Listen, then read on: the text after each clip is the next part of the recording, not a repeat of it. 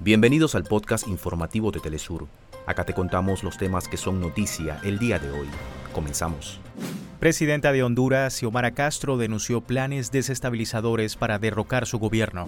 Huracán Idalia sube a categoría 2 en su recorrido por el Golfo de México, rumbo a las costas de Tampa, en Estados Unidos.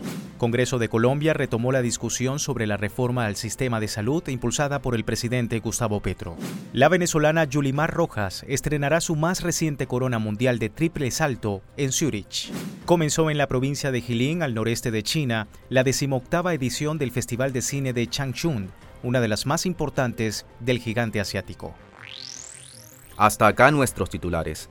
Para más información recuerda que puedes ingresar a www.telesurtv.net.